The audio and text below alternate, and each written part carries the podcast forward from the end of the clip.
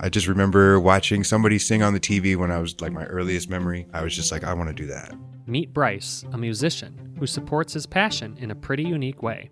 Um, I'm a cricket farmer. People are always asking me if I do this at home, and I'm like, no, I go to work. Ever accidentally brought one home? Oh, all the time, all the time. Yeah, they're always in the car. They're always yeah, wherever I showered.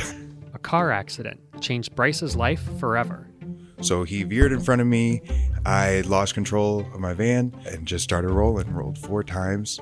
So I'm like, oh, I can't help me. I can't breathe. I couldn't breathe because my neck was broken. Then Bryce met Laura.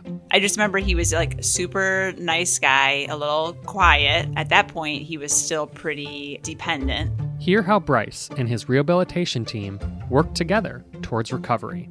I mean, what was remarkable was how well he did in the trajectory from the time that he started to walk. All this on the next episode of Rehabilitation Ships.